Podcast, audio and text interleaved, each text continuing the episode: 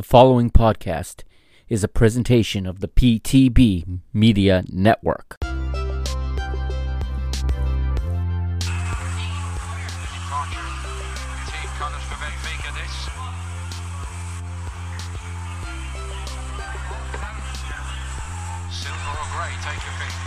Nothing grey about the day here. It's wonderful weather for a Sunday afternoon. Swelling the crowd even further. And as mentioned, it's by no means one way here, the support. Benfica have a tremendous following I think that surprises many of us who visit every year for the International Champions Cup actually just how well supported they are across the United States. What's up, Benfica Nation? Welcome to episode 76 of Mr. Benfica. I am your host, the Mr. Mike Agustino. And tonight, this is a part two of my conversation with Benfica after 90s Mario Mota. It was a fantastic conversation. You heard the first part in the last episode, the first half of it. Tonight you hear the second half, okay? So it's about another hour of conversation with myself and Mario, and we hit on some more different uh, topics and um we kind of let loose a bit, and and I, it was a fantastic conversation. Let me tell you, and I'm not going to spoil it for you so that you can listen to it. Um, we're going to pick up where we left off. Okay, we're going to pay a bill really quickly, and after that, um, after that, we're going to get right back into it. There's no Reconquista in this episode. You heard that last time. We're going to get right back into it. All right, we where we left off. And Mario, when when we get back, Mario is talking about uh, the difference as we were talking about the content, the quality of content on BTV, and we'll pick up with Mario talking about when he first got BTV.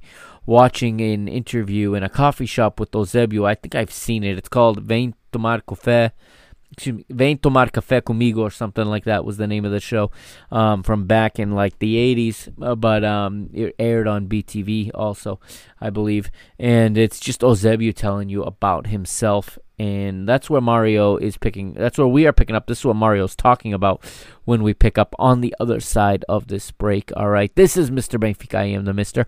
Mike Agustino. You can follow me on Twitter at Benfica Mister, on Instagram at Mr. Benfica, and you can check out MrBenfica.com. There's some big changes coming very soon to MrBenfica.com. You're to see a new and improved version of the site. And also, don't forget to check uh, check me out on Facebook at www.facebook.com forward slash Mr. Benfica and check the YouTube channel. This interview will appear in its a real original entire form on YouTube um, this weekend. I'm going to post it on Saturday. Okay, so Saturday, August the 16th, I want to say, August the 15th. Saturday, August the 15th, you will see this entire conversation on YouTube from start to finish on the Mr. Benfica channel. So stay tuned to that.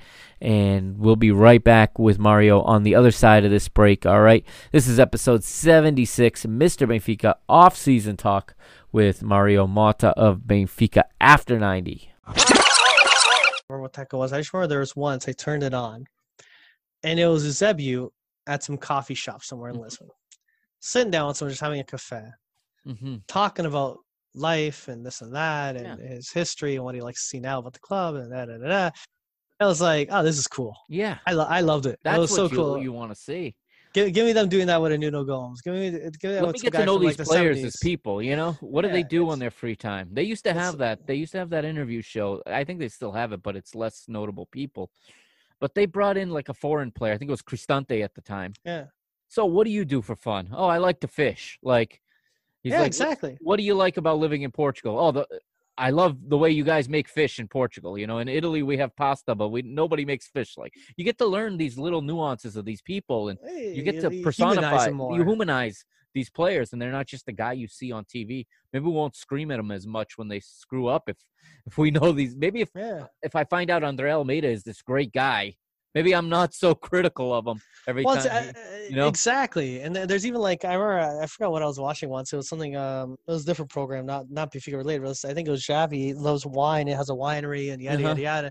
And they're kind of going around wine tours and how he Yeah. got his dad involved and his dad runs it. And, uh, I the stuff like that. I'm like, this is content that I think because Benfica is the club and you own the station, own the team rights, and you got these players, You have them there. you can grab them. And then you got the legendary guys that are always by the club. You can grab them Right. and go, hey, what are, you, what are you up to nowadays? Oh, I've been fishing, like the fishing one, stuff like that. Yeah. Like that stuff is like, what do you do for fun? You know, it's great to It's learn this stuff. it's cool. It's fun. It's entertainment. It's neat. It's content. It's not as, uh, it's not getting into the, um, heck, if you could be playing good or poorly, Right.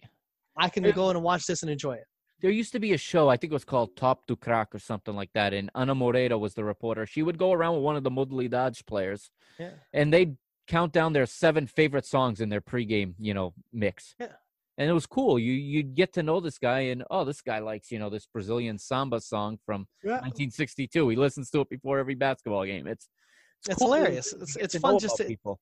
but it's that's the type of content which I think they have such easy access at their fingertips. I think they're squandering. Mm-hmm. Yeah. Um, I, I think this constant, like, I have no interest in watching any talk show on No, which me is either. like related to analysis on the current team, because I feel it's so, it's so against the rules to criticize that it gets Yeah. to the point where I can't watch this. I'm, s- I love the team, but I can't. I can't watch like someone just on their knees groveling, especially when things aren't going right. even like the post game show, they'll bring in, and this is a, a very typically Portuguese thing to do that is hilarious. Nobody else does this. They'll bring in a referee to, to criticize the referee. And, Yeah. you know, they, it's like Antonio Rola comes in every time to basically, if Benfica loses, criticize the referee and find every mistake he made. And if they win, you know, praise the referee. Oh god, yeah, no, no kidding. It's yeah, I agree. They have that, and it's that's a whole other circus in itself how they run with the referees. And I think again that goes back to the Liga. I think the Liga allowing the level, like I know in the EPL, there's like no There's no- patience for any. Yeah, right. No tolerance for, for Yeah. criticizing officials. Where here, it's if you don't do it, you're doing a bad job as a club. Like there's Literally, they're like, you're not defending your team or something.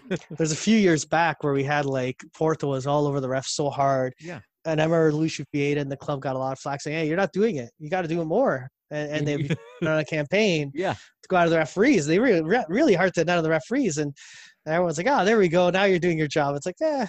I'm like, I think the Liga should like rein this in on all sides, but Yeah, it's a lack. Of, I think it's a lack of a professionalism around the board in Portuguese football, from the players to the management to the the media. There's just a, I mean, even when you watch a press conference, these journalists ask stupid questions, like the you know the guy just lost. Well, do you think that you know so and so not not training yesterday affected your decision today? And it's like basically trying to to light a fire, you know, trying to feed gasoline into a fire so they can have an easy time writing their articles the next morning. I found Lage was really good at handling that. At, at first, uh, especially, yeah. At first, it was he would laugh, laugh it off, and, and kind of. I remember they once brought up his salary, yeah. like, uh, oh, you're making five hundred thousand a year, and it's like, and he asked him something about his five hundred k he makes or whatever it was, because his salary is low compared to like the regular, you know, Benfica manager, let alone Big Three manager. And he just got a shot back of like, okay, that has nothing to do with what's on the pitch. Do you actually have a question? Yeah. And it's like, Right. and he was pretty good at doing that. But it's the fact that it's like, these guys got no shame. They're looking for that controversy. They're looking for that. Yeah. Sérgio Conceição is like the, the perfect Portuguese media guy because he snaps, he, freaks out. He, he throws a feed- yeah, fit. he he eats the bait every time, Yeah. especially if his team was not, you know, not playing well. Oh, if, if, Porto underperform, it's it's a great show to watch. If Benfica happen, if Porto won, but Benfica also happen to win, he'll they Yeah. can get under his skin and get him to Yeah. out also. Yeah. Uh, it's like because they'll just throw a few Benfica things. He'll he'll throw a fit. It's good media for them, And right? I remember the time he walked out. It was a Champions League. He walked out of the he walked out of the press conference because there was questions about Bruno Fernandes being sold instead of about the way about the way his team played it. He got so Yeah. pissed. He, he walked right out. Good for him on that, but I think it's funny though. It's uh, but they know they get the reaction out of that guy. Yeah, exactly. And eh, you know, uh we'll see how JJ handles the media this time around. I know he said something about he's not going to enter into the mind games, but that's so much a part of his Oh, yeah, DNA. Good, good- yeah, good luck with that. I, yeah, him ent- not entering into the mind games him trying to play a whole new mind game himself. You know, And, and you know, he was he was a much more subdued version of himself in Brazil because he knew he was outnumbered and he knew he was the outsider and he was a lot more humble, I guess you could say, but he was a lot more uh complimentive of of his opponents and to this day the, the Gremio coach still hates him, right? Renato Yeah. Gaúcho. He he went on he's pissed that he's taken uh you know, he's taken Everton Cebolinha away from Grêmio. And I'm watching ESPN Brazil, and the ESPN Brazil reporter is telling Renato, he goes, "Forget that guy. Forget Jesus. He's gone." Yeah, he's gone. Don't talk about it. I don't want to hear this guy's so name again. Traumatized from these four matches that he just got absolutely Yeah. annihilated by him. That he's still like he's obsessed with with Jorge Jesus, even though Jorge Jesus is gone. Oh man, it's funny.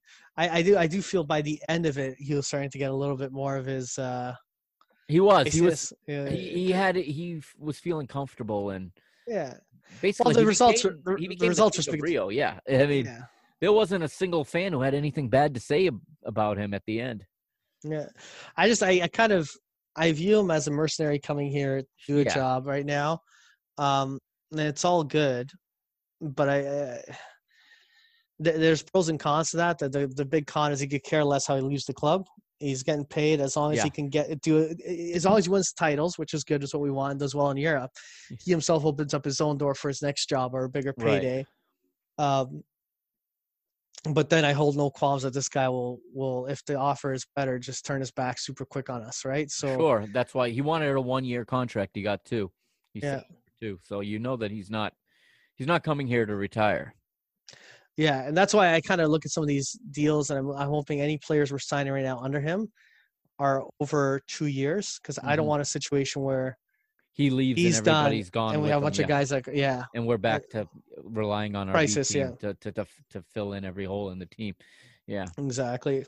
We don't want to get into a Porto situation where all these players leaving us free agents, right? right. And we don't. Yeah, we don't want to get into that financial fair play violation area where we've got to sell everybody off just to break even. It's craziness, and it's it's one of those things where it's an easy trap to fall into because Yeah.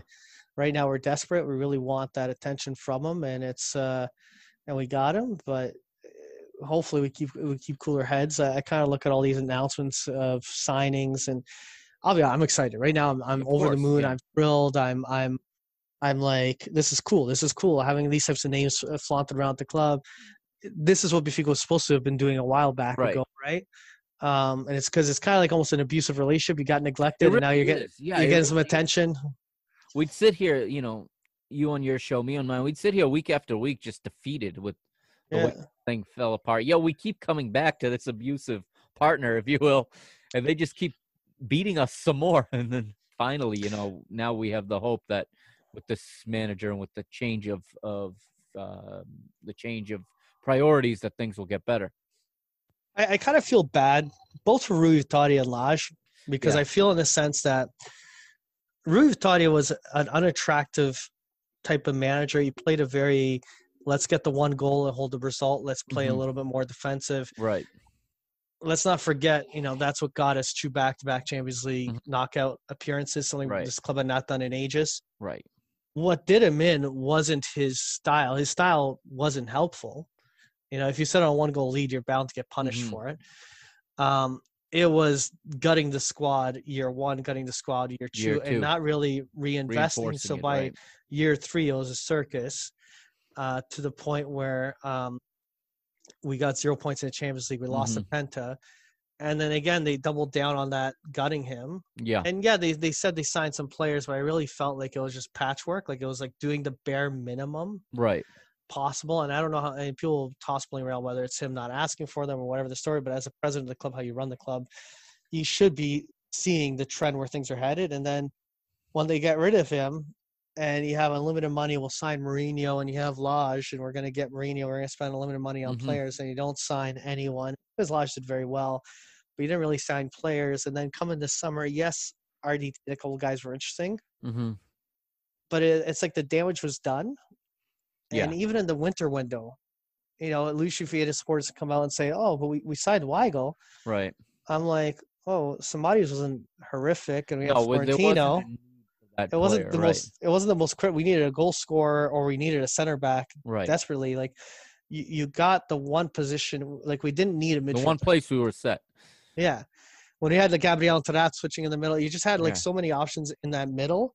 And I kind of looked at it like, hey, this is this signing is not what we need. And it just uh so I, I feel bad in the sense that I, I don't think those managers were the right managers for Benfica, hmm but I think that it almost didn't matter who we had as a manager. But they're going to Yeah. be set up for failure. I, I tend to agree with you, and you know, We went through this campaign to re-sign Samaris last year, and right Yeah. from the first day of preseason, he was buried on the bench. It made no Yeah. sense. And then, of course, we're going to call on him when he hasn't played in six weeks, and then bench him because he didn't play well in that one game where he was called in against Porto, the match day three, and it just right from you know we were both at the match the match last year that was here in uh, New Yeah. England, and that preseason just looked poorly planned from the beginning. Like you didn't understand what team he was putting on on the pitch to play because it was never a full eleven. He was playing bits and pieces of each facet of the game of each Yeah. phase, and it was just like, okay, when are we going to get to our eleven? When we- That's eh, that- that's a good shout though. I- you had Fejsa playing the whole preseason when we had written him off. And yeah, because all of a sudden it's like Fejsa's back. Okay, Yeah. well, and back. I thought- I thought is Florentino- sitting on the bench, and right, and Florentino had just come off a great season. Yeah. Yeah, no, it was it was very odd because I remember that. I remember um uh, seeing Shivas and you go, oh, it's one of the Yeah. early games. We had played in Right. Already. Okay, I get it. Well, we'll get into a flow. We never got into we any. never got into that flow. we never got into a flow. We never had any because it gets to a point where the first two games, Steelers, and then you kind of Mhm. go, here's our main with a tweak. Right. Next friend, here's our main with another. Right.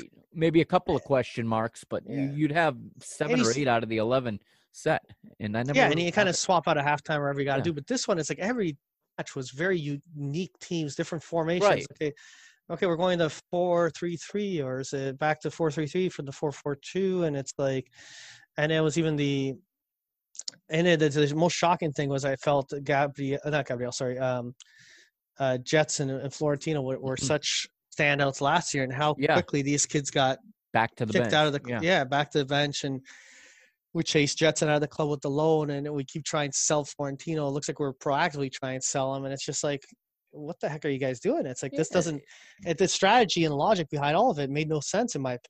And then we have, you know, an Andre Almeida who's already not a first choice right back. Yeah. And he's injured. We're, we're going with an 18 year old left back as our starting right back to start the season. It makes no sense. We finished the season with an 18 year old right back at left back. It, Yeah. it, it was like the team was never constructed to to really succeed this year. It was it was the bare minimum to try to Yeah. win a, a Liga NOS title, and that Right. that's the problem. And and then you kind of go back, and this is where things come full circle on the financial side, isn't it? And the same span, the last three seasons, we made of that massive amount of money. That's 472 million because I, I have the numbers Mm-hmm. Yeah. in front of me. 472 million. We spent of that money 100 million hmm like and if you go back years prior like you go like uh if you go let's say Jorge Jesus time like first four years of Jorge Jesus, hmm the club spent 145 million and the club made 155 million Right. used to be a time where you made the money on the sale spent it you kept a little bit for you debt kept a and little bit, right.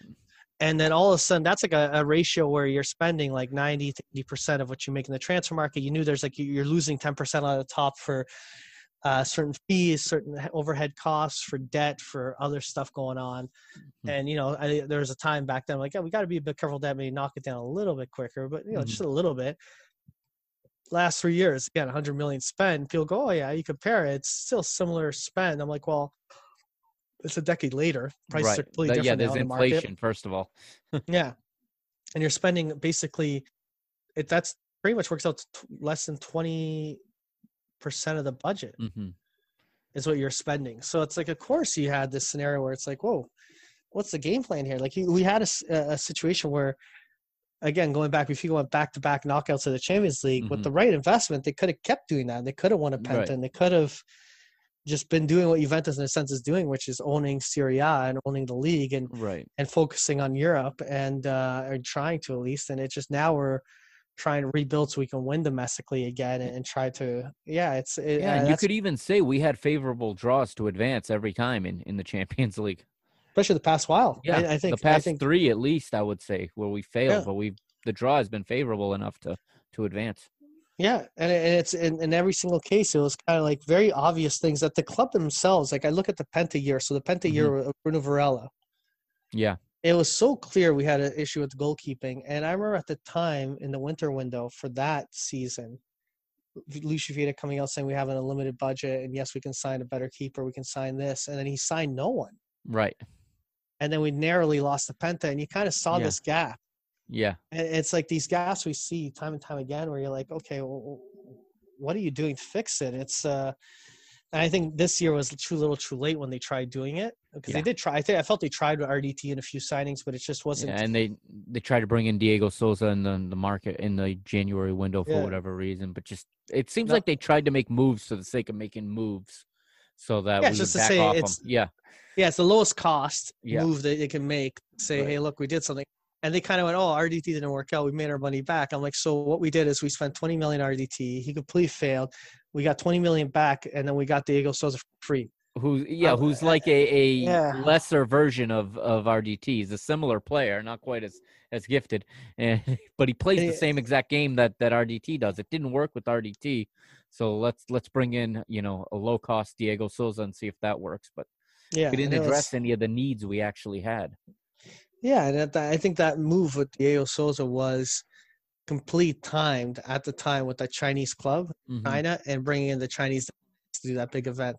That's true. And, and it was if you could try to do something, maybe as I a didn't friendly. think of that aspect, but you're right. Now that you Yeah, bring that up, And it's like one of these things where it's like, okay, you're putting the marketing and business side ahead of the product on the pitch, right?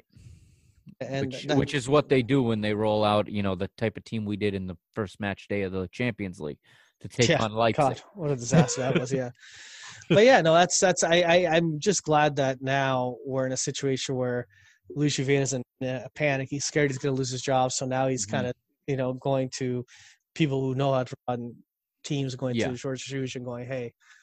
What, what do we need here? And he's basically telling them as it is, and they're spending, and he's given the, the budget. It's just it's sad because I think this now, I get scared of reckless spending. I think it's Mm-hmm. good that we're spending, but and these signings sound great and hopefully it works out, man. That's all I got at this point. You're kind of now on hopes, right? Yeah, because it's like almost like you're gambling. You're, you're putting it all on, on red, and here we go. Let's see. Mhm. And you talk about Luis Felipe Vieira and his, his position now. You had the pleasure of having one of his uh, one of his competitors on your show, Yeah. which was it was mind blowing to watch. And a lot of what he said, I had a feeling of. Right, so you had Rui Gomes da Silva on, and I was watching Alex's re- reaction to a lot of what he was saying, and he was, his jaw was just dropping. Um, now you've had a couple weeks to kind of you know kind of digest it. What do you think now after having talked to to to him, and now that you see another contender in the race in in in uh, Noronha Lopes? Yeah, yeah. What are you What are you thinking now? Two weeks later. You know what? I gotta say, I gotta give credit where it's due. I think Rui Gomes is going out to as many hmm people that are willing to talk. And he's talking to Benfiquistas. Um, I know, I know. At the end of the day, these are elections. There's there's a political aspect to it. I know there's a bit of spin to it. I get that.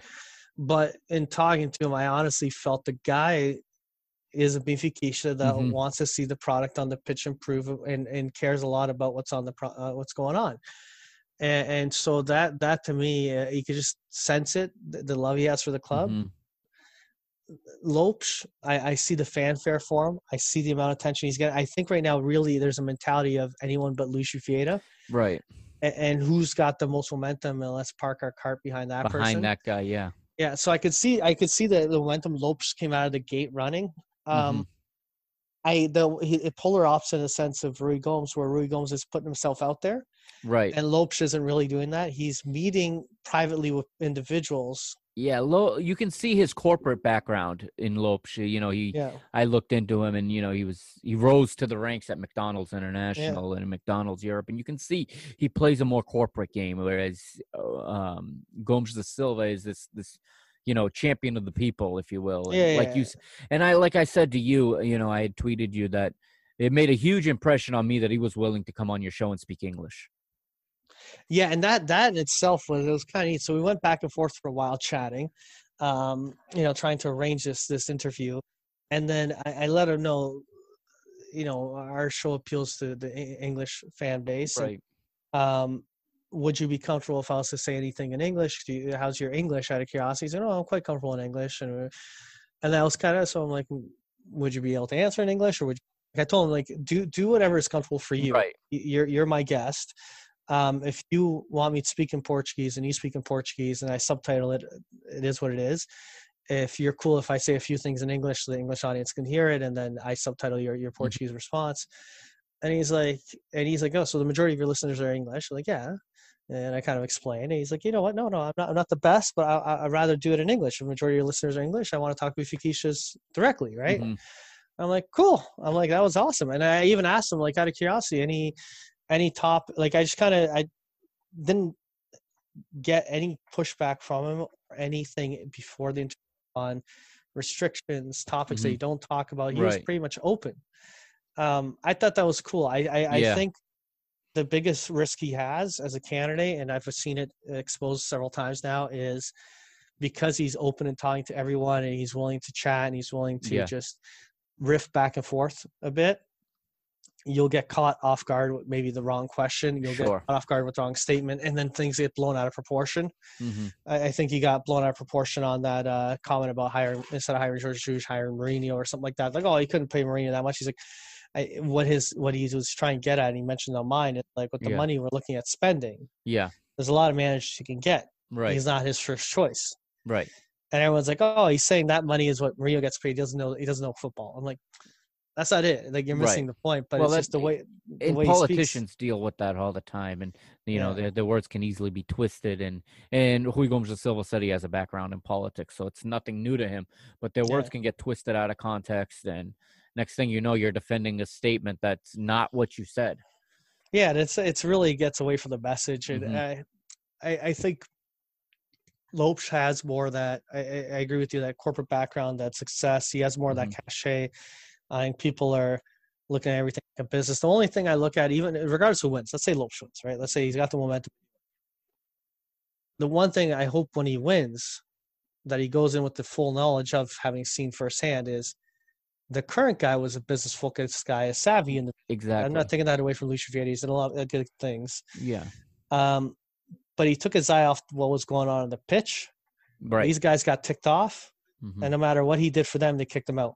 Yeah. And so he goes in going, I'm a savvy business person. I don't know. I don't want to accuse him of not knowing football, but I'm just going to put him in the bucket as a Luis Vieira, where he's a guy Mhm. that maybe is business first, but knowing full hand that he will be out of a job if he doesn't recognize things are going wrong on the pitch right and that to me should be the main lesson.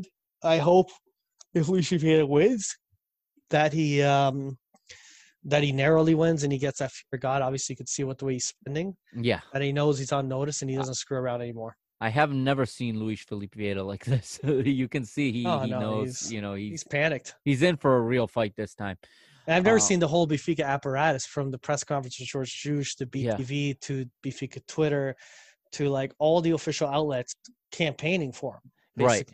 And then every independent outlet like us and you know Criticizing independent exactly or at least trying to level the playing field and trying to to balance out the coverage because we are it does feel like voices are being silenced and you know Yeah, it's it feels it's being silenced. It feels like it's almost being mocked to a certain extent. By, Sure, by, yeah. by, by the club, and it's it's a bit of a power struggle right now. It's is it this uh, club of the people or is it a club of uh, the, the the top the few? business right And um, you know, you always hope the people win out. I really do. you and hope I, so right And I hope, if anything, if Luis Vieira still gets reelected, that he, he's going to come away very wounded from it Mhm. And knowing full well And he's on notice yeah. he, he- that's it. It's not his toy. But I get scared of the short sightedness. I think all these exciting s- s- signings, and if we get a good start to th- this fall, following year, could get people to go, ah, things are great. Look how good things are. And it's, yeah, they are. But why are we in this situation today? yeah and that one not thing losing sight. one thing Rui Gomes da Silva spoke about with you guys, and I noticed this is where Alex was shocked. He talked about the involvement of Jorge Mendes. He wasn't shy about it. Yeah. And even where I've worked at the fourth division in the United States, the agents wheel their power around. You drop a player, and next thing you know, he's in your he's in your locker room saying this isn't what we agreed to. And Yeah. it didn't surprise me to see that, but I'm glad he said that because a lot of people don't uh they don't understand that side of the game. They see 11 players go out and they think and this happened with Bruno Lage a lot. I felt like because Bruno Lage has a weaker personality or a more passive personality, I think he got, you know, kind of pushed aside a lot by by stronger personalities, whether it be Luis Felipe Vieira, Jorge Mendes, whoever it was. But, you know, Rui Gomes da Silva kind of tended to this and he, you see when when lineups don't make sense, that's what's happening. Is is someone behind the scenes is pulling the strings, and you're wondering why why are we not playing this guy or why does Seferovic play every single match? You Yeah. know, and it, he's either the world's greatest player in training, and every coach just cannot stop believing in him, or there's there's another you know factor that's being brought into play, and they you know their hand is being forced. And you know, I don't have inside knowledge on Seferovic, for example, but when that type of a player seems to always be in the lineup and never is removed, a lot of people complain about Pizzi always being in the lineup even when he's playing poorly.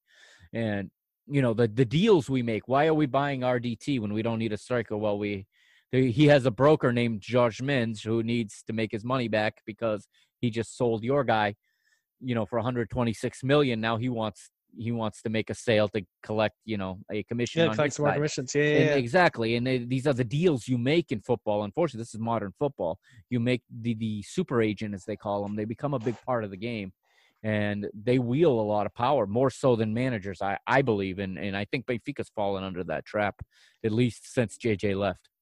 And I, I think that's a, it was a good shout that he had in, in bringing up Jorge Mendes. It's it's um it's you got to work with these agents, but they've allowed full control. I feel right, like, they've handed the keys over. and I, I think the example to me was highlighted more more prevalently in that first couple Champions League games this year, where we had Mhm. about five players that are Debuting. yet viewing that hadn't played, and people go, "Oh, Cervi is uh, a good player," and he is. Mhm. To have your first official match of this season be Champions League, it's kind of like, whoa, okay. And Rafa at time was playing well, He was playing well, right? and it was a case of, and I was shocked that in the lead up to the Champions League, going, okay, they gotta. I remember I was calling for this, and it never happened. Was you know, will you play Cervi before the Champions League so you give Rafa some rest so you can play your best 11 Mhm, you know, when we played Fejsa's first game was in the Champions League this year. Right. He played preseason because we were trying to offload Fejsa. We couldn't Yeah, we were trying to him. sell him. It was a shop window. We're gonna Yeah, play so- as much as possible and hope somebody comes in with a with an Eh, offer. Never mind what it does to our to our staff, you know, and to our Yeah. to our eleven. And so this is where the the agent and upper management, the club, puts its finger on the pitch, and people go, oh, Mm-hmm. "It's not the president that selects the, starting 11. I'm like, "It's not." But the influence was that Fejsa was to play all the games in the preseason as much as possible to get money made. Yeah. That And was an Tomas agent- Tavares is gonna play in the Champions League because Yeah. you know the president was already touting him at the end of last season. Yeah, David Tavares got two David games this season. He got- he got it- He got Champions League yeah, and he got it one Taça de Liga, Yeah, and that's right. it. right. And I'm just like, damn, Something's wrong with this picture here. yeah, that, that is truly. And so when when Rui Silva is saying there, there's a, a, a rot right now at the club, and there's Mhm. the a situation with agents controlling the strings, and people go, oh, it's just conspiracy. I'm like, no, you see it on the pitch. hmm You actually Right. see it. It's uh, it's. I think the club has to get better at diversifying, just like you diversify an investment, you diversify your talent pool in the sense of not only do you get different talented players, but you also get Different players strengths, different characteristics. different characteristics, but you also get them signed by different agents. Yeah, so that And- one agent doesn't wield all that power. Yeah, and Mendes is a very like love hate kind of seller. Like Wolves love him. Right. They fully are bought into the Mendes strain. Yeah.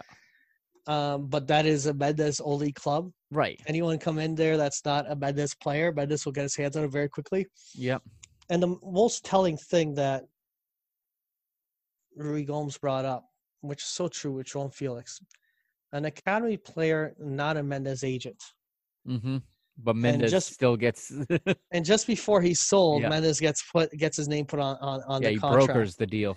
and it's kind of like, and he gets cut a commission, and it's one of these things where it's like, we're, we did we said we didn't want to sell João Félix. Yeah. Did we truly not want to sell? We were we called Mendes, and Mendes got involved. It's like we want to sell João Félix. We're gonna say publicly we don't, but let's get this kid sold Yeah. and let's jack up the price. How much can you get for him? Right.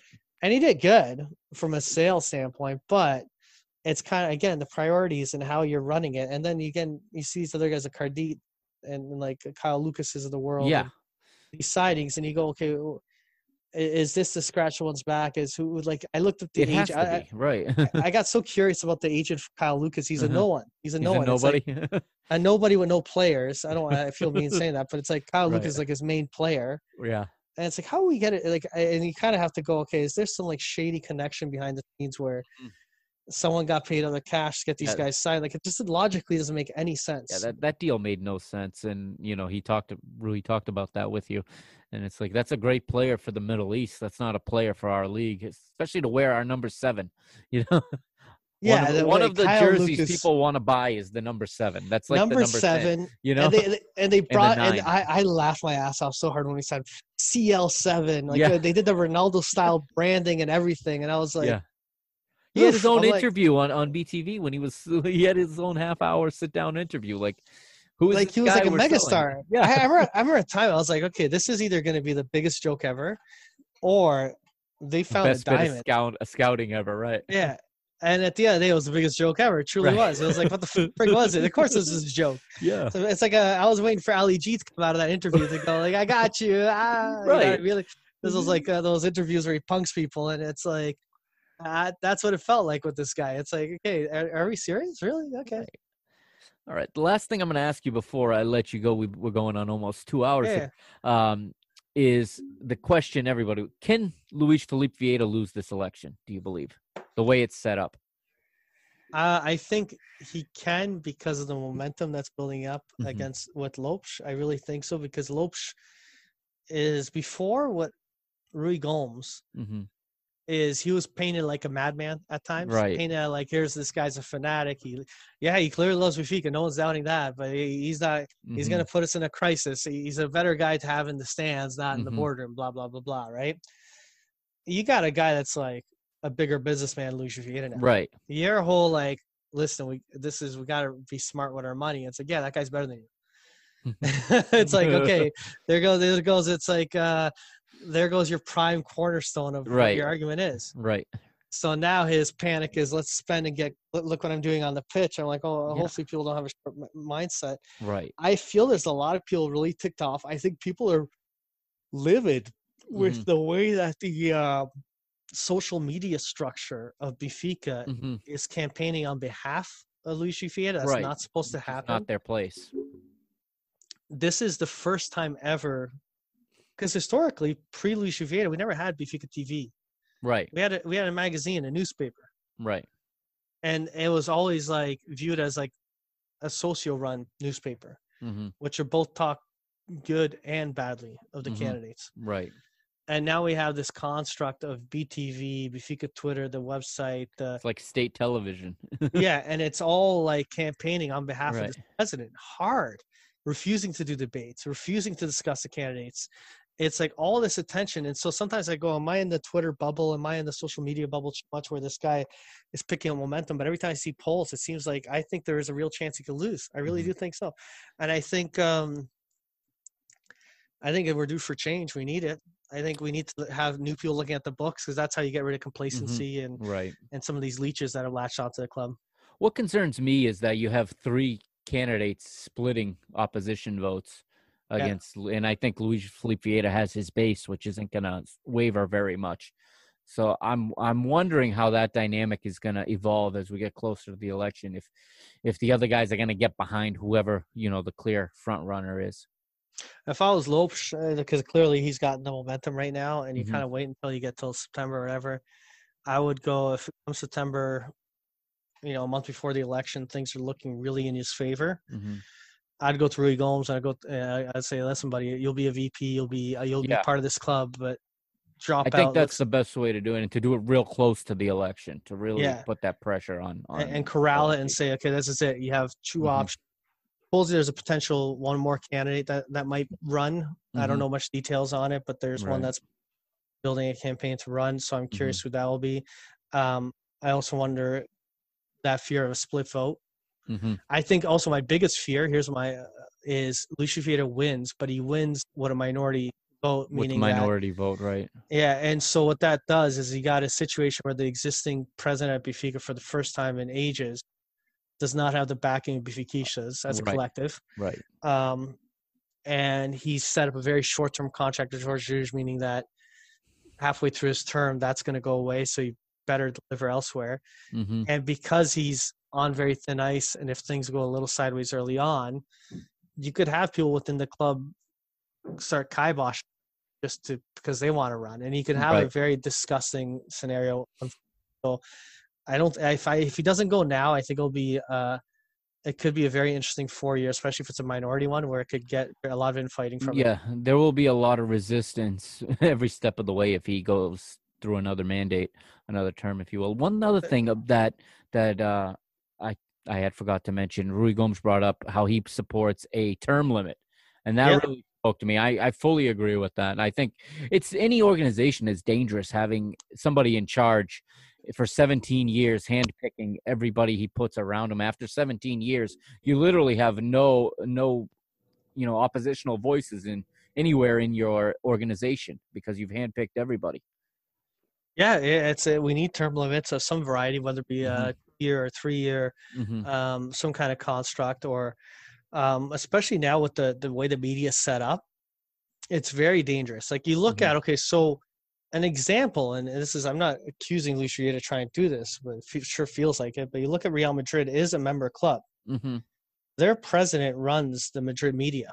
yeah The Madrid media will crush and kill anyone that, that runs even against ta- him right ta- runs against them or talks out against them. hmm it has been said that Real Madrid makes decisions on eliminating players or coaches, even if they're successful, because they get more popular than what the club is, and therefore Right. become a danger to the president himself. So, the sacking of Zidane and maybe the pushing out of Ronaldo. yeah that explains ronaldo's move doesn't it Yeah, but you've seen it with even other guys historically at, at Real Madrid, Yeah. even Casillas. Casillas is Right. a very like well liked individual. All of a sudden, it's like get out, get out. Like, Yeah. it's just it's because you're getting to your tail end, and, and once you get to your tail end, you're dangerous and hmm might talk out against the president. We don't want that, right? right um, and uh, it's it's almost like that's what's happening at Benfica, and it's it's if you don't have term limits, you naturally could get that abuse of power very easily happening. mm-hmm. Yeah, it, it. I think it's something that's necessary. You know, just history has shown us that that long-serving leaders in any in any field, you know, become dangerous, either complacent or they become totalitarian in, in, in a Exactly. sense. And, and the other part is the um, one year, one vote concept. So right now, the socio votes are, you know, I, I'm 19, 19 years and, and 11 months, and I get Yeah. a vote or whatever the heck I get. I don't get many votes, but Mhm. if I happen to be an extra month as a socio, I get like 20 some odd votes. Or right, and right. And, and it creates this, especially with the older group. You have these blocks that are worth 50 votes pop. right. Same with the eh, cause is. And it's very easy to know who these people are. It's very easy as a president to Yeah. say, I'm going to do a lot of special deals with you guys. for them, or, right? Yeah, oh, it's your 50th birthday. You know what? I'm going to bring Louis out to your birthday. You know, remember, vote for me. Exactly. You know what I mean? exactly. Wink, wink, nudge, nudge. Yeah. And it's, and then the guys that, yeah, so hopefully they, they level out some of this because it'll create more of a democratic institution. Yeah, and you know he spoke to how you know Benfica was a democracy when Portugal was not. It's still Yeah. democracy in Portugal is Benfica and needs to be preserved, obviously, because this is a, still a fans club and and the Socios have have the power and uh, basically they need to, this is the time for them to really come together and and and decide what type of club we want to be going forward. Exactly.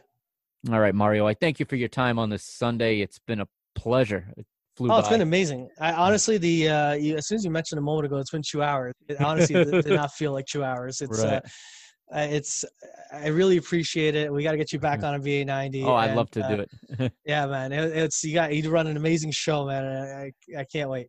All right, Mario, go ahead and plug your Twitter and your YouTube and all that uh, before you go. Yeah, yeah. Twitter um, m dot slb. So it's Mm-hmm. uh, letter M D O T SLB, obviously, Mhm. because I was formerly from the T dot. I was Toronto. That's Mhm. just an old thing from back in the day that stuck around.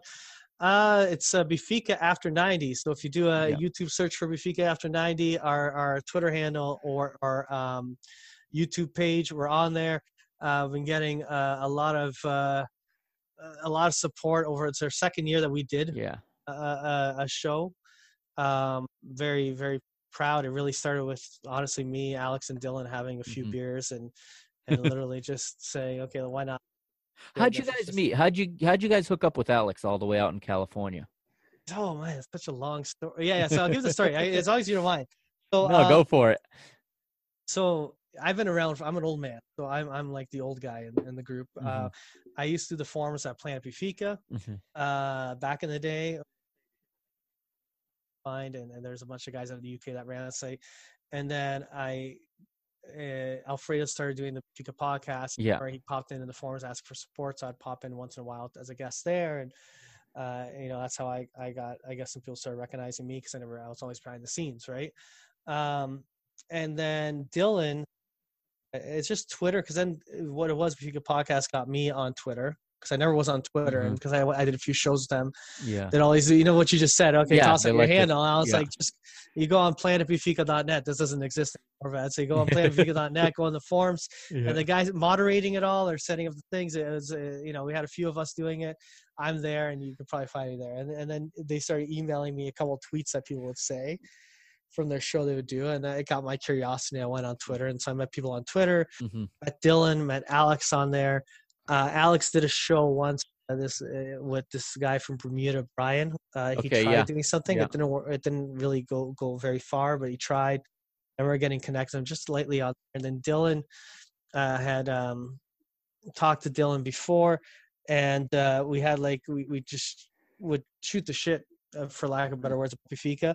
And then there was the ICC Cup 2 Mhm. years ago, New Jersey, um, Juventus, right? Yeah, I remember that yeah. one. Yeah. Uh, and we did a big tailgate, and Dylan was there. He came down. He doesn't live too far away. He lives like 45 minutes away from me, Yeah. to be honest. Uh, so a bunch of us from Canada went down. A bunch of us in the U.S. had some people from Portugal down hmm we set up and Dylan was there. We were talking, and we were just I don't know chatting. And then Dylan started chatting with Alex. He's like, "Oh, it'd be cool to have a show. You did one before Alex." And they just the two of them asked me, "Would you be part of it? Help us, you know, do it?" And it'd be the three of us to do the show. And I was like, "Yeah, I don't know how how how much of this I could do." And we kind of just came up with this idea after Benfica's done playing. I was like, "Well, Yeah. you watch all the games." I'm like, "Yeah, I try to as much as possible watch every Yeah. single game." That's like, yeah, we just talked for like 20 minutes. It's like and that it started early on like 30 minutes and now these Yeah. things go for an hour and i Yeah. i keep joking with alex man we gotta cut this back i'm like this is too long but that's how it started and then um luigi uh i would chat with him online he Yeah. he he is absolutely hilarious this guy um uh, in terms of what he does uh, Yeah. with his own channel and stuff because he just has he loves to goof off and have fun and uh and yeah we started the channel and then just because life got really busy for Dylan, uh, he had Mhm. some uh, items that happened. His father got ill for a while, and he helped Mhm. his family business. Just this year, he couldn't follow as much with Fika, so Luigi really stepped in and it kind of became part of the show that way. Yeah. And And he's, a, he, he's a nice uh, addition to your dynamic too. It's a fun mix because you It got like Al- Alex is his own cat out in California. I love Right. Alex to. I love Luigi to. Uh, myself, we all have very like hmm there's like mindedness, but there's Yeah. a very different personality between there's the three of unique us. personalities. Yeah. Yeah, and it's fun, man. We get along well, and it's it's and the time zones. My God, the one the toughest thing. That that's got to be fun. oh God, it's funny now. Now off top of my head, I'm really good with like it used to be back in the day yeah. when someone said a time in Portugal, they'd be like, "Oh, Benfica plays at like 10 o'clock." God, I'm like, "Oh, what time is that in Canada?" I'm like, "Oh yeah, five hours." And I start flipping it backwards very Right. very slowly. Um, and then especially with Alex being in California, is a different time zone, right? Yeah. And Luigi being in the time zone out in the UK. Now it's like right away, it's like, oh, you know, you got those those time zones down. it'll be like, oh, let's do a show. I mean, it's three o'clock my time, so twelve for you, Alex, yeah. eight for you, Luigi. It's off the top of my head now. It just like rhymes off like time zones, which is comical. Um, yeah, it's done well. I, th- I just brought it up. I think we got like twenty thousand views, which is Yeah. like shocking uh, on on the on the page for the the Benfica After ninety. Uh-huh. And yeah, we're trying to do a few more things here for this upcoming season. It'll be the third year, but it'll be good. And congratulations again on the season. I know you had your season finale essentially last night. Um, what what's you know what surprises me a lot, and I've heard some of the other projects talk about. Here we are talking Benfica in English, right? Yeah, And here we have uh, this following in Portugal of Portuguese speaking Benfiquistas that really appreciate what we bring. And it, it's really cool to, and it, I think that's kind of a, you know, a nod to Portuguese people and their open mindedness that I never would have thought, you know, that I'd be hitting, you know, a podcast chart in Portugal, not in the United States, for a podcast in English by, you know, an American. You, you listen, you know, we are. This is not the the football hub of the world, obviously. Yeah. But but people in in Portugal who who have Benfica in front of them take time every week to follow our content in English. I think to me that still blows my mind away. I, it's it's pretty wild because I've looked at some of our analytics and we get a lot of viewers from Mhm. Portugal. Like the, Yeah. yeah, like that's still like the majority of our views is Portuguese. Yeah, it's the same Portugal. here. Yeah, A- and I kind of go and I, I'm always like I always thought it'd be more like Canadians and Americans. yeah, And I always and I wonder sometimes because we have I always joke with people here in Canada when they talk about oh Portugal's a small country. I'm like, well, you know, it's 11 million people, but you have to understand that's like 22 million because there's 'Cause 11 million another living another outside. right. Yeah, it's like just the way that the the the, the immigration happened, and this, these are card carrying citizens, right? Um, and so I'm like, there's this global presence. Uh, but I always find it funny. We get the odd person once in a blue moon that goes, "Hey, why don't you guys uh, no falas português?" da, da, da, da." They'll like make other com- they'll make some comments. And I always laugh, saying, "Well, it's it's a, a complete English channel." It's yeah, it, it's what not you really want, the, right? the mission. yeah, it's like uh, we got you guys got all your media out in, in Portuguese, and, Yeah. you got a lot in the Benfica Independent. They're doing Yeah. really cool stuff. Right. I I say, man, because those guys are right in the backyard. They're Oh, recording it's- it outside must the be great. luge. they they got they're able to grab some guys in the coffee shops, this and that. Yeah. And it's, so it's pretty cool stuff they can do, which is amazing. Um, and we're just out here in our little corner of the world because there's so many beaches out there trying to get out them and. And I tell people it's we- we're not just a Portuguese club. We're we're a big global club. We're a global right? club, So- right? and it goes to show you go how many podcasts and this is where i, I know a portista that will get, get- I, I argue a lot with but Mhm. uh, i also talk to him quite often that gets very livid with this comment but i'm like if you want to measure the size of teams and it's a Yeah. stupid way of measuring how many Benfica podcasts are out Yeah. how many different shows are there and it's not because like it's because there's there there's so many more Yeah, there's so many there. more of us, and and how many and i'm not trying to pick on roma roma's a big club but i, I feel like uh, there's a lot of roma podcasts out there but i feel there's more Benfica podcasts I mean, because i'm Benfica, you know yeah. No, you're right, and you know this is funny. This is kind of off, but uh, another project I'm I'm possibly having in the works is, and there there. Do you know there is no Flamengo podcast in English anywhere, yeah see that one's and that's a you. huge club. it's a big club but it's And funny in I mean, the English speaking world, there's so many Brazilians. I it blows my mind that there isn't a Flamengo, you know, English language podcast anywhere. yeah and it's it's funny you So see that I- you, you I'm gonna might- try you to might- jump in on that. it's, it's a neat idea you got that even look at look at boca juniors Boca Juniors, another huge, You, club, you right? wouldn't see yeah it's i'd be hard pressed to try to find anything in english Right. Um, and that's the difference between a a United, a Real. I Yeah. put Benfica still in terms of like their popularity. Oh, they're there, right? Uh, Like Ajax, you see the odd bit for Ajax, but Benfica Yeah. carries you in a bigger weight internationally than And Ajax does. Dortmund has like, a real nice English English uh, language Yeah. podcast, The Yellow Wall. But Yeah. they have one. You you you you look for Benfica. There there's a, there's a it seems like a new one every week. There's so many of them out there, and they're and and I think there's a it's a good community. Yeah. Um, and I think also it goes to uh, this is this is your team, this is my team, this is everyone Mhm. that listens. This Yeah. is your this is your team. This is you are a member. There we have no owner. It's a, it's a Right. people. It's the people's club.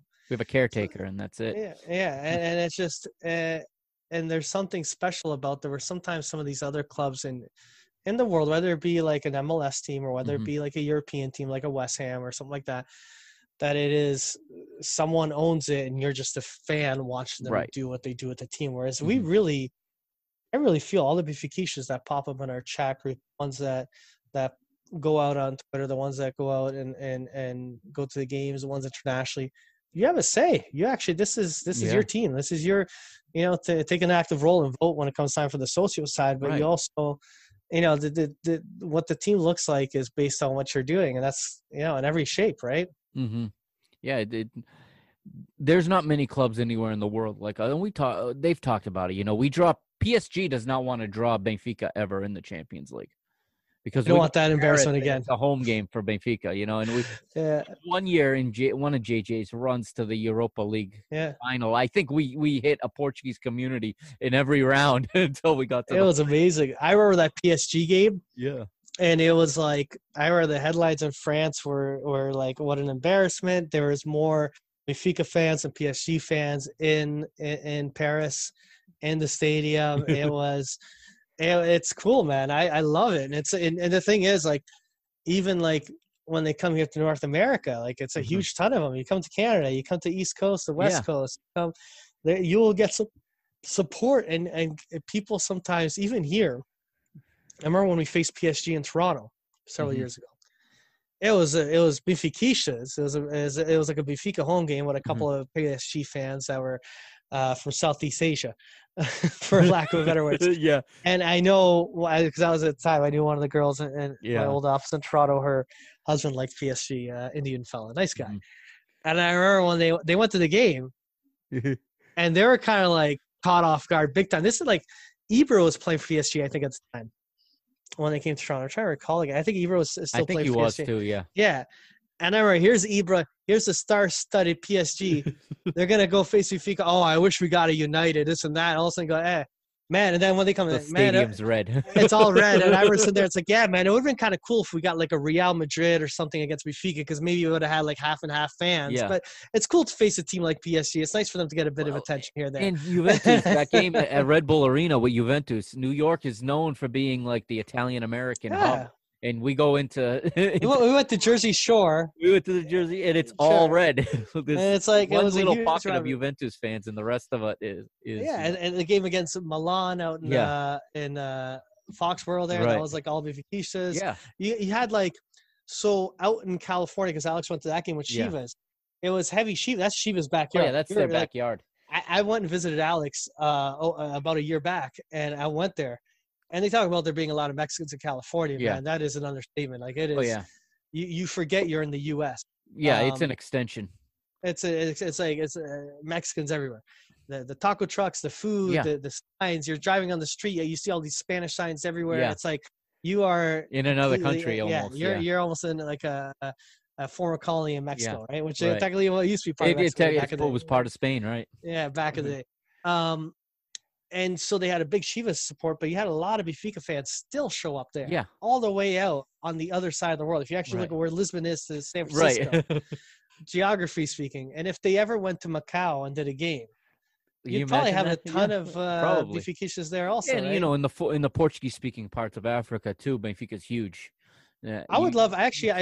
I feel it's un- unfortunate, uh, and it's. I know it's money related, but I think it's long overdue. We do a game in Angola or Mozambique. Yeah, it's been a while. It's certainly been a while, and that used to be a regular end of the season trip for for Benfica. That's something I learned looking at these old seasons, like 82, 83, when they went to after losing the UEFA Cup final, they went to Angola and played three games in Angola. Yeah, You know, it it used to be uh, how they ended the season was going to to the the Ultramar as they called it, and uh, and know, I hope that's my fear. My my fear is sometimes this club, and reaching out for like, oh, let's get some Chinese fans or let's get Mhm. some other fans, and I, I want fans from all over the world following Benfica.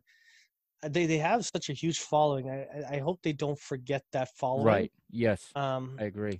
I know the U.S. has a lot of money, and I get the benefit being next door as a neighbor in a sense, Mhm. where we get to see Benfica. hmm But uh, take advantage of the fact that out in uh, out in Angola, out in Mozambique, and South Africa, there's a big amount of Oh Yeah, yeah, it's out in these South are Africa. diehard fans that Yeah. you know live and die with the club every week. yeah, and uh, they they got to I think they need to do maybe even when there's like a, you know, how they do those breaks. I know this year is a unique year, so obviously Yeah. not this year, but in the normal in normal times when they have, let's say, like in November, or they have like a, where you get like Mm-hmm. An two international because- break, yeah. do, do- take advantage and even send a team down down to Angola to do a, a Yeah. thing because Even minus the international players, they'll be so happy to see those to see Benfica come in. yeah, because at the end of the day, you don't want to don't take it for granted that you have that support, Right. but you could. I think it. sometimes it feels like the club does take them and us for granted that we're here, Yeah. we're subscribing to BTV every week, and they're worried more about you know the Far East and you know wherever. Yeah, and I, I think this is where like, and I look and at they're it, not this is- creating any content in English or French, which is the main languages your diaspora speaks.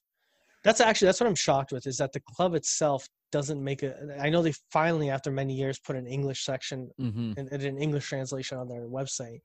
I remember for many years they didn't have that.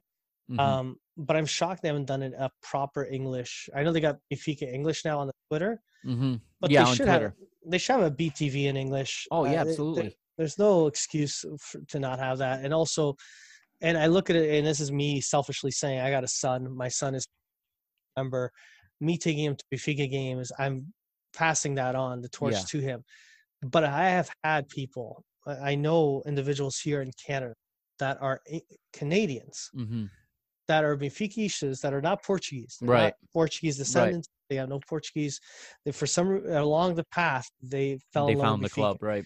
Uh, we got Pete out in. Uh, I always like picking on Pete because I've personally met him before, Yep. and uh, he's out in England. But he's a uh, your your traditional Englishman. That loves and Benfica. You got Marcus in, in in Germany. Yeah, and you got you got these people that, and it's like. Do, the Europeans they, they got Benfica because Benfica travels in Europe. Yeah. So you got that. Yeah. But you gotta you gotta get good at trying to not not just grab old guys like us. Yeah. No matter what, we love Benfica. We're gonna be here, you know. yeah, we're, we're no here. matter we're here until we die. Yeah. but make sure you capture our kids and try to capture mm-hmm. their friends and try to kind of and and two ways you do it is these exhibitions but also you know r- do- Content. get the get get the job done in europe man Yeah. You don't even if you don't win it just perform make Be it there. appealing Yeah. yeah anyways man i rant and rave like I always do i hear hear Yeah. this uh, it's the typical ba 90 ending where we say okay good thank you so much Yeah. do your plug and Yeah, then the show will progress there's actually uh, one quick The story spin-off. when I was doing the, I did a little montage video to say Yeah. thank you for all the guests we had. yeah, this that year, was a I- I great it was video, fu- by the It way. was a fun little video, and I went. I was trying to like find okay, well, who's on this show? Who's on this show? I forget who the heck was there. Someone on one of our shows, Sergio from Mhm. Toronto. That episode, the actual video part ended pretty quickly. Uh-huh. The after we said goodbye to the ending of the episode Yeah. was equally as long, as Long the whole as the- show. as- It was an hour and a half long show. The show ended 45 minutes in. Yeah. We actually put the credit page. the chat box. You kept going. And I remember, like, because I'm scrolling through it to just get a photo of Sergio. And I'm, I'm not, oh, okay, not here, not here. Let me go later on. I'm like, wait a second, this is the credits. Fuck, the credits started halfway through. I'm like, and I click, I'm like, man, yeah, we did, we ooh, went past that. We blew past the, you know, it's like, you know, you Yeah. do the, It is what it's like, okay, guys, see you later. The credits are rolling, but it's as if they don't hit the, stop button. So I have a tendency of doing that, buddy. No worries, no worries at all. I can break this up into multiple shows, so That's- it's all good stuff. Thank you again for joining me. Uh, we'll definitely do this again next season at some point. Um, thank Yeah, you for, for your show. yeah. Your show helps me a lot too because when I'm pissed, I watch you guys. And We're just a bunch of that- goofballs. after that that Taça final, you know, I was yeah. yeah, I I decided to record that night. I usually don't record the same day. Yeah. I usually watch the game again. I couldn't Yeah. put myself through that again. I literally was, you know, singing sad songs to start the show. Fuck, it I- is. I- it I- was I- it was so demoralizing. I, I we've said this on the show a million times before, and and some people I don't know if they actually take it seriously or not, but we're being 100 percent honest. It is like therapy. I tell you, I will finish. I am angry. I, my wife's a Beefy just Yeah. will watch, and I'm agitated. She's agitated. Everyone's Mhm. agitated. I'm sending my kids to my parents' house. Let let them get away from the house or something. I'm like, I'll just be like, it's just you know, you get irritated, and then Alex is pissed off. Yeah. we just pissed off. And usually when we tune on, we we talk for a little bit, Yeah. we kind of like defuse each other to a certain extent. We're to pissed ex- off. yeah, you get yeah, yourself get- ready to, to to have the show. and then eventually we diffuse ourselves, and along the way we end up usually just laughing it off Yeah. because that's. And I tell you, when it's all said and done, still pissed me Benfica lost the Taça final. course, but I tell you, at least it's we're after that show's done.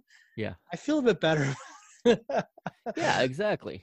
but yeah, when you win it, it's like a, it's like a, it's Oh, like yeah. steroids. All of a sudden, it just jacks up really even is. more. It's like jacks it's like right up. it's like oh yeah, kinda. Good to keep doing it. All right, thank All you, man. Mario. Thank you so much, man. We'll I really catch up appreciate again this. uh, another time next season. Thank you again. This was this was a blast. That was awesome. Thanks, buddy. All right.